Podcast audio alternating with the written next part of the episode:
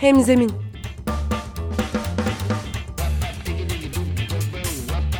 Daha iyi bir sosyal fayda iletişimi için fikirler, tartışmalar, örnekler.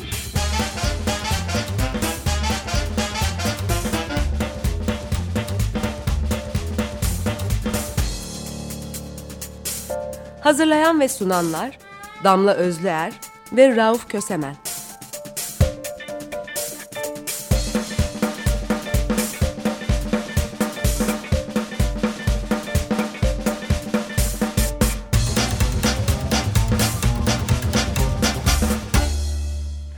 Herkese merhaba. Geçen hafta bir yayın dönemini yani 26. haftayı bitirdik. Bugün 27. hemzeminle karşınızdayız. Ben Rauf Kösemen. Damla Özler ile birlikte hazırladığımız hemzeminde her dört haftada bir olduğu gibi bu haftada Mehmet Ali Çalışkan ile birlikteyiz. Hoş geldin Mehmet Ali. Hoş bulduk. Bugün e, kurumsal sosyal sorumluluk kampanyaları ve bu kampanyaların nasıl işe yarayacağı, bu kampanyaların tek başına şirketleri aklayıp aklayamayacağı üzerine konuşacağız. Mehmet Ali şirketler ve toplumsal sosyo, e, sorumluluk e, projeleri üzerine konuşacağız ama baştan bir ayrım yapmakta fayda var. Şirketler temelde sosyal birimler değil, ekonomik birimler. Ama toplumun parçası ve hayatımızın içinde yer alıyorlar. Haliyle içinde ekonomik faaliyetini inşa ettiği topluma karşı da bir sorumluluk oluşuyor gibi. Bu sorumluluğu ürün ya da hizmet faydasını aşan bir toplumsal fayda üreterek yerine getirmek isteyen şirketler çıkıyor. Gittikçe de daha fazlalaşıyor bu sayı. Konuya buradan girersek İdeal bir kurumsal sosyal sorumluluk kampanyası var mı? Projesi var mı? Ee, ideal lafı burada yerinde bir laf mı? Ee, yani ideal olup olmamasından ziyade aslında belki e, bu tartışmaya şöyle bir, bir boyuttan bakmak iyi olabilir. Yani şirketlerin e, hani toplumsal sosyal yani sosyal sorumluluk projeleri ne başlamaları aslında çok eski değil. Yani son 10-15 yılın meselesi e, olarak karşımıza çıkıyor. Şimdi şirketler 15 yıl öncesinde 20 yıl öncesinde sosyal sorumluluk kavramını gündemlerine henüz almamışlardı. E, şimdi aslında demek ki şirketlerin bunu bu zaman diliminde hayatlarında bir konu haline getirmeye başlamalarının sebepleri olmalı. E, dolayısıyla bir ideal proje yapmak yapmamanın ötesinde neden şirketler şimdi sosyal sorumluluk diye bir kavram e, ürettiler ve hayatlarındaki bazı faaliyetleri bu kavram altında, bu çatı kavram altında buluşturuyorları belki tartışmak e, iyi olabilir. Bu bir tesadüf değil elbette. E, aslında toplumlar, yurttaşların hayatlarını ilgilendiren kararlar alıyorlar şirketler. E, ortaya çıkarttıkları ürünlerle, hizmetlerle e, ve bu ürünleri, hizmetlere karar verirken e, toplumların hayatlarını etkili, etkiliyorlar. Toplumlar da aslında kendi hayatlarını etkileyen, karar alan bütün mekanizmalarla ilişkilerini e, dinamik bir şekilde değiştiriyorlar, dönüştürüyorlar. Bu son sözünü ettiğimiz belki tarihsel dilimde son 20 yılda toplumlar aslında hem siyasetle hem devletle hem de aynı şekilde şirketlerle kendi hayatlarını etkileyen, karar alan bütün merkezlerle ilişkilerini yeni bir evreye taşıdılar diyebiliriz. E, dolayısıyla aslında e, şir, toplumların şirketlere bu dönemde bir tür ayar verdiğini görüyoruz. Yani toplumlar şirketlerden artık ürünlerinin, hizmetlerinin kendilerine üretilmesinden sunulmasından öte başka şeyler beklemeye başladıklarını ifade ediyorlar. Bu tabii şirketlerin iş yapma performanslarını etkilediği gibi, iş yapma değerlerini, kültürlerini etkilediği gibi bu işleri yaparken toplumların taleplerini de yeni karşılıklar ürettiklerini bize gösteriyor.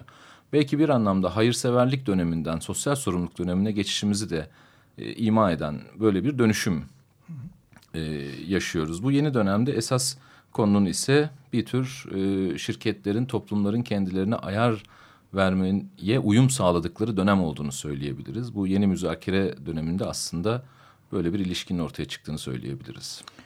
Ee, şimdi evet şirketlerin değeri artık büyüklük gibi ekonomik parametrelerin dışında beğeniyle de ölçülüyor. Öyle bir dönemdeyiz gerçekten. Beğeni ise aslında güvene tekabül eden bir şey.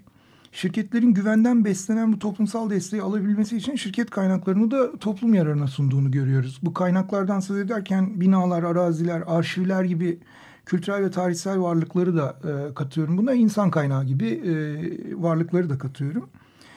E, bu e, toplumsal desteği alabilmesi için bu kaynakları toplumun yararına sunması yeterli mi diye bir tartışma açsam. Yani aslında şirketlere e, sorduğumuz vakit yani şirketler kendi varoluşlarını bize açıklamaya çalıştıkları zaman altını çizdikleri temel e, ifade belki şu şudur.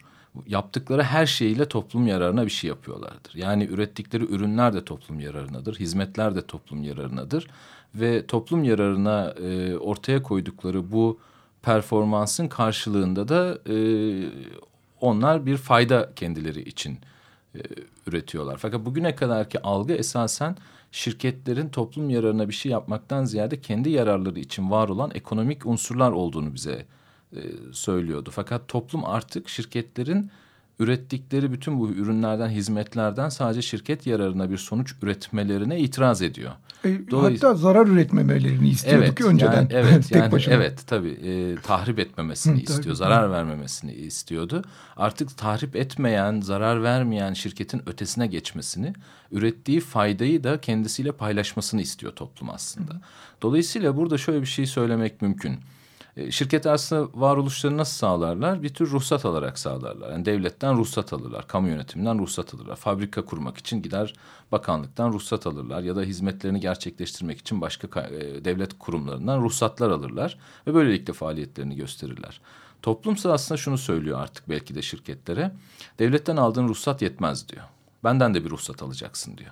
Ve toplum bu ruhsatı vermek için de çeşitli araçlar üretiyor. Şirket de bu araçlara itibar ediyor ve şirket aslında toplumla arasındaki bağı e, devletten aldığı ruhsatla kurmanın ötesine geçiyor ve toplumla yeni bağlar kurmanın yollarını arıyor. Sosyal sorumluluk projeleri de aslında toplumdan ruhsat alma yöntem yöntemlerinden bir tanesi, araçlarından bir tanesi olarak karşımıza çıkıyor. Okey. E, şirketler e, içinde var oldukları toplumdan sistem nedeniyle ciddi eleştiriler de alıyorlar. Özellikle e, etki sahibi sanatçılar tarafından temelden yapılan itirazlarda aslında göğüsten karşılamak zorunda kaldıkları bir iletişim problemi olarak ortaya çıkıyor. E, elbette bu mesele sadece bir iletişim meselesi de değil. Yani bu işin bir başka veçesi de var. Burada bir sorumluluk e, kavramının sürdürülebilirlik kavramıyla birlikte e, düşünülmesi gerekiyor.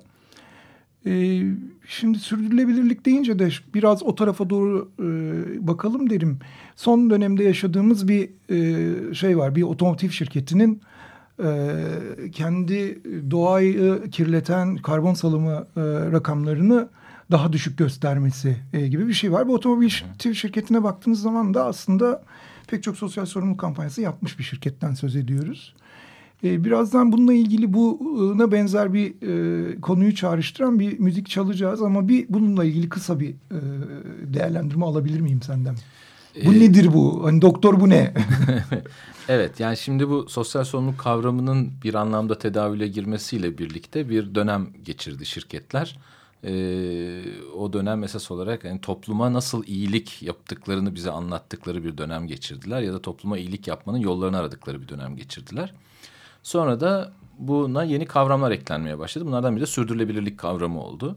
Önce sürdürülebilirlik kavramı karşımıza bir çevre meselesi olarak yani çevre e, bağlamı içinde çıkmış bir kavram idi. Fakat zamanla şirketler bunu aslında çevrenin sürdürülebilirliği yani doğal kaynakların sürdürülebilirliği işte e, toplumun sürdürülebilirliği ve şirketin sürdürülebilirliği olarak da genişletmeye e, başladılar. Dolayısıyla bize böyle bir sistem e, öneriyorlar. Lakin bu karar alma süreçlerine baktığımızda ise sürdürülebilirliğin aslında o kadar da uzun erimli meseleler olmadığını görüyoruz. Yani sonuçta e, karar vericilerin sürdürülebilirlik vadeleri kendi kurumsal liderlik ömürleri kadar oluyor. Yani bir genel müdür kendisine beş yıllık bir vizyon biçiyorsa yaptığı bütün projelere de beş yıllık bir vizyon biçiyor. Kendisine on yıllık biçiyorsa on yıllık biçiyor. Dolayısıyla bu projelerde sıklıkla karşılaştığımız gelecekten ödünç almak, geleceğe bırakmak vesaire gibi e, şeylerin projelerde çok karşılığını görmüyoruz. Onun için de bu otomotiv şirketindeki gibi örneklerle karşılaşıyoruz aslında. Onlar bir yandan hani bir sürdürülebilirlik kavramının altını çiziyor ama şimdiki zamanı kaybetmeyi de göze e, alarak, ala, alarak yapıyorlar. Ama şunu belki orada söylemek mümkün. Toplumun artık hem siyasetten hem şirketlerden talep ettiği önemli konulardan bir tanesi de şeffaflık olarak karşımıza çıkıyor. Ve şeffaflığı e, gizleyerek ya da aldatarak ortaya bir ortaya koyan yani şeffaflığı bu şekilde ihmal eden şirketleri de toplumlar ağır şekillerde cezalandırıyorlar. Bu son örnekte olduğu gibi şirketin sürdürülebilirliğine son verebiliyorlar. Şimdi Neil Young e, This Note is for, e, for You diye yani bu not sana sözüm sana diye bir şarkı yapmış. Diyor ki cebimde param yok e, ama kimse için şarkı söylemem. E, bir bayrak haline gelmiş sonra bu şarkı. E, ondan sonra bu mesele üzerine biraz konuşacağız. Şimdi şarkıyı dinleyelim.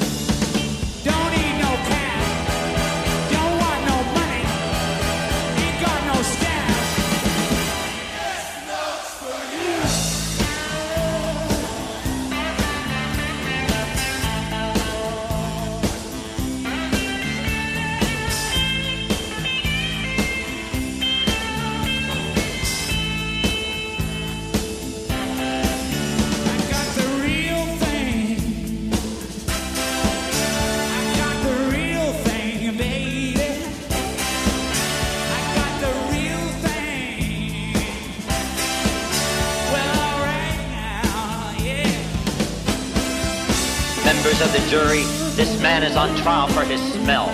Forgive me, but I am prettier than all of you. Liar. Give me back my shoes. Ah, if I could only pluck her brows. Do you know how much that cost?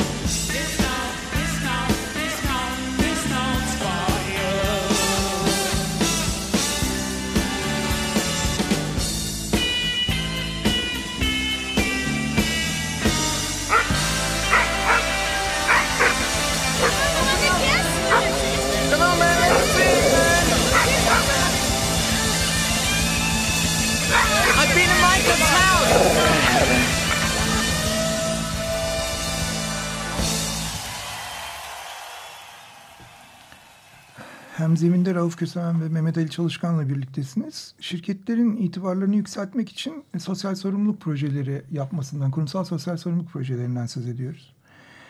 Ee, şuradan devam edelim. Burada itibarı hali hazırda var olan bir sivil toplum kuruluşuyla işbirliğine girmek sıkça e, başvurulan yöntemlerden biri. Şirket sivil toplum kurumu işbirliği ve bunun iletişimi önemli tabii. Ee, bir bütün olarak projenin dışarıya karşı iletişimine yatırım yapmak ne yaptığınızı şeffaf bir biçimde topluma anlatmak da önemli burada. Bu işbirliğinin kriterleri üzerine biraz konuşabilir miyiz? Ee, e, evet yani şimdi bu işbirliği kavramı aslında çok e, bu mesele bağlamındaki önemli kavramlardan bir tanesi.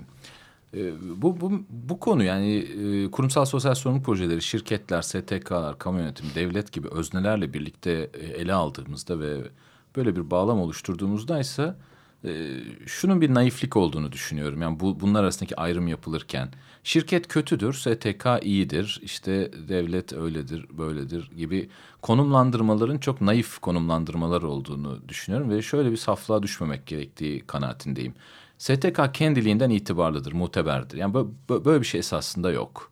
Yani toplumların da STK'lara o kadar da kendiliğinden itibar ettiğini görmüyoruz. Toplum şirketlere karşı nasıl şüpheci bir e, yaklaşıma sahipse STK'lara da aynı şüpheci yaklaşımla bakıyor. Devlete de aynı şüpheci yaklaşımla bakıyor. Dolayısıyla esas olan burada bir ilişkinin içerisinde oradaki performansı iyi kılan şeyin orada iyi bir öznenin olması değil, işbirliğinin kendisi olarak karşımıza çıkıyor. Yani hangi konu etrafında e, hangi önermelerle, hangi e, yaklaşımla ve hangi çözüm önerileriyle yaklaşıldığı herkes için daha önemli bir hale geliyor. Dolayısıyla işbirliği aslında e, bize bir konunun ele nasıl alındığını ve buradaki rol paylaşımının nasıl olduğuna bağlı olarak işe yarar ya da yaramaz bir e, çerçeve sunuyor aslında. Dolayısıyla işbirliğini böyle bir konumlandırmak gerekir. İkincisi ise işbirliğindeki bu rol paylaşımının da nasıl olduğuna bakmak gerekir. Çünkü işbirliğini ortaya koyan öznelerin şirket ve STK ilişkisinde güç ilişkilerinin de simetrik dağılmadığını görüyoruz. Sonuçta şirketler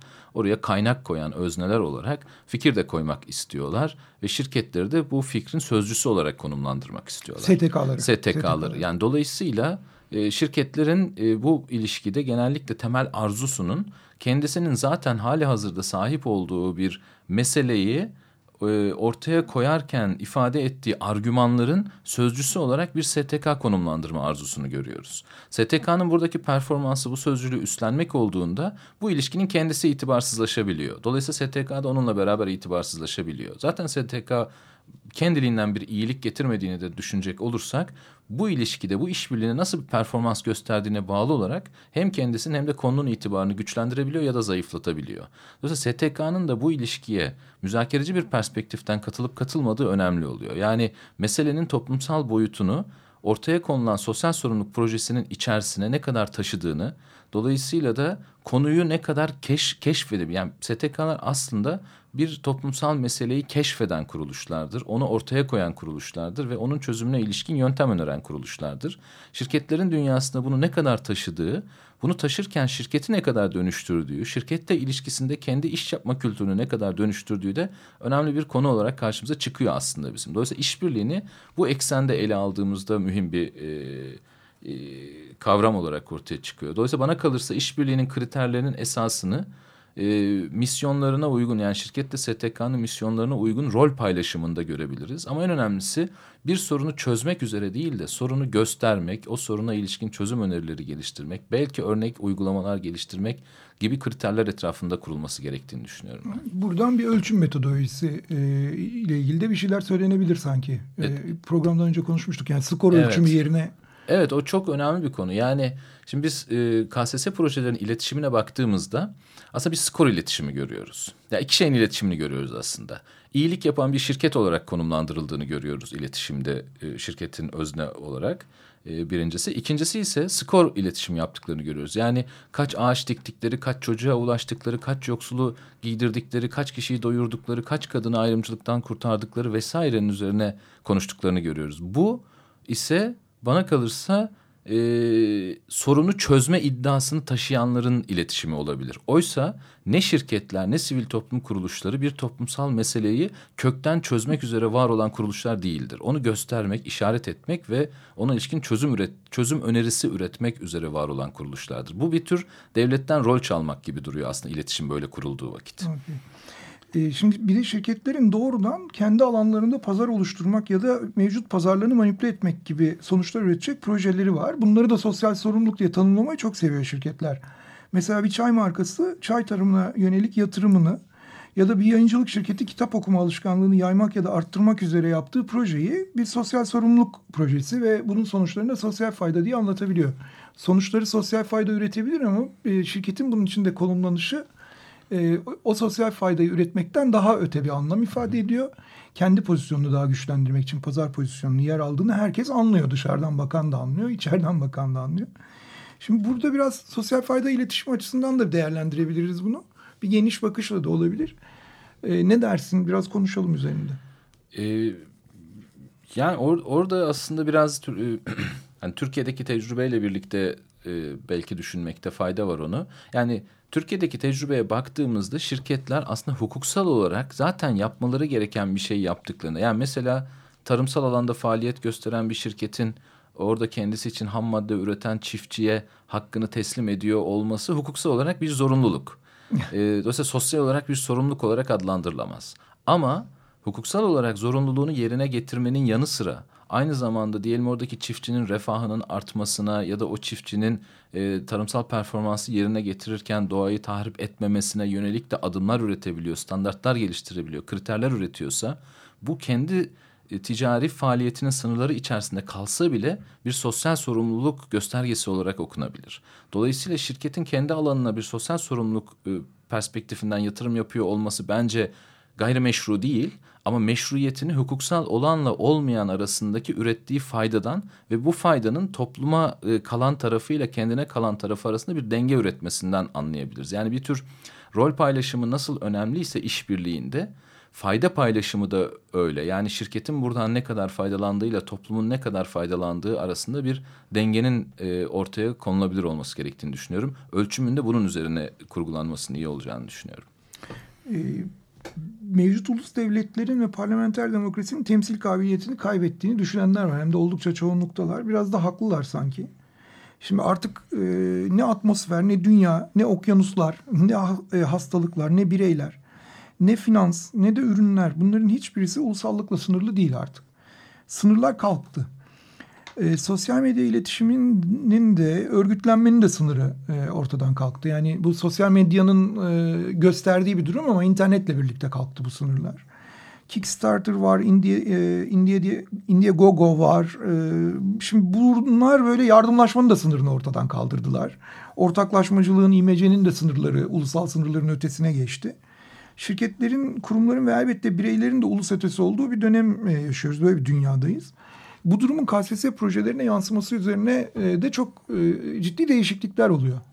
Bunun üzerine e, biraz konuşalım. Ee, ya evet şimdi e, ulus devletlerin e, gücünü kaybetti ya da e, etkinliğinin azaldığına ilişkin e, yaklaşım ben biraz temenni olarak görüyorum. Henüz o kadar da güç kaybettiklerini söylemek zor.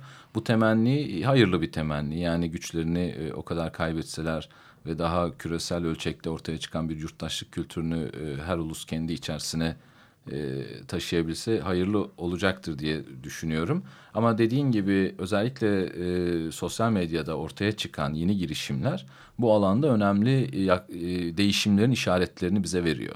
Yani mesela yine bu şirketler dünyası içerisinden bu sosyal sorumluluk ekseni içerisinden bakacak olursak mesela Amerika Amerikan bir şirketin işte Hindistan'da, Malezya'da, Endonezya'da üretim yaparken çocuk işçi çalıştırıyor olmasına Avrupa'daki yurttaşların itiraz etmesi bütün dünyada o şirketlerin kendilerini dönüştürmesine yol açıyor. Ya da evet, sadece Amerika evet, ya da Hindistan'a sınırlı kalmıyor. Evet ya da işte Avrupalı bir şirketin Avrupa'da çevreye yönelik hassasiyetlerini diyelim Afrika'da hayata geçirmiyor olmasına yönelik ortaya çıkan küresel ölçekteki itirazlar onların bütün dünyadaki faaliyetlerini gözden geçirmelerine yol açıyor. Aslında bu biraz hani girişte söylediğim toplumların şirketlerle arasında yeni bir müzakereci ilişki olduğuna dair e, tespiti de güçlendiren bir şey. Bu, bu açıdan baktığımız vakit sınırları aşan bir yurttaşlık kültürünün ortaya çıktığını, bu kültüründe şirketler üzerinde özellikle uluslararası şirketler üzerinde hayli etkili olduğunu görüyoruz. O şirketler hem kendi iç dünyalarını yeniden düzenliyorlar, iş yapma kültürlerini yeniden düzenliyorlar hem de bunu topluma yansıtma konusunda yeni e, araçlar, metotlar e, ge geliştiriyorlar. Ve bu metodoloji de kurumsal sosyal sorumluluk projelerine yansıyor. Evet, sosyal sorumluluk projeleri de bunun önemli ayaklarından bir tanesini oluşturuyor. Ve çok dinamik ve sürekli devinim içerisinde bir kavram olduğunu görüyoruz. Ee, bugün Hemzemin'de Mehmet Ali Çalışkan'la birlikteydik ve kurumsal sosyal sorumluluk kampanya ve projeleri üzerine konuştuk. Herhangi bir sorunuz için bilgi.hemzemin.org adresine yazabilirsiniz. Haftaya görüşmek üzere, hoşçakalın. Hoşçakalın.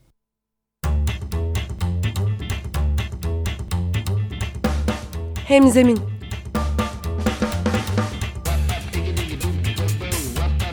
Daha iyi bir sosyal fayda iletişimi için fikirler, tartışmalar, örnekler.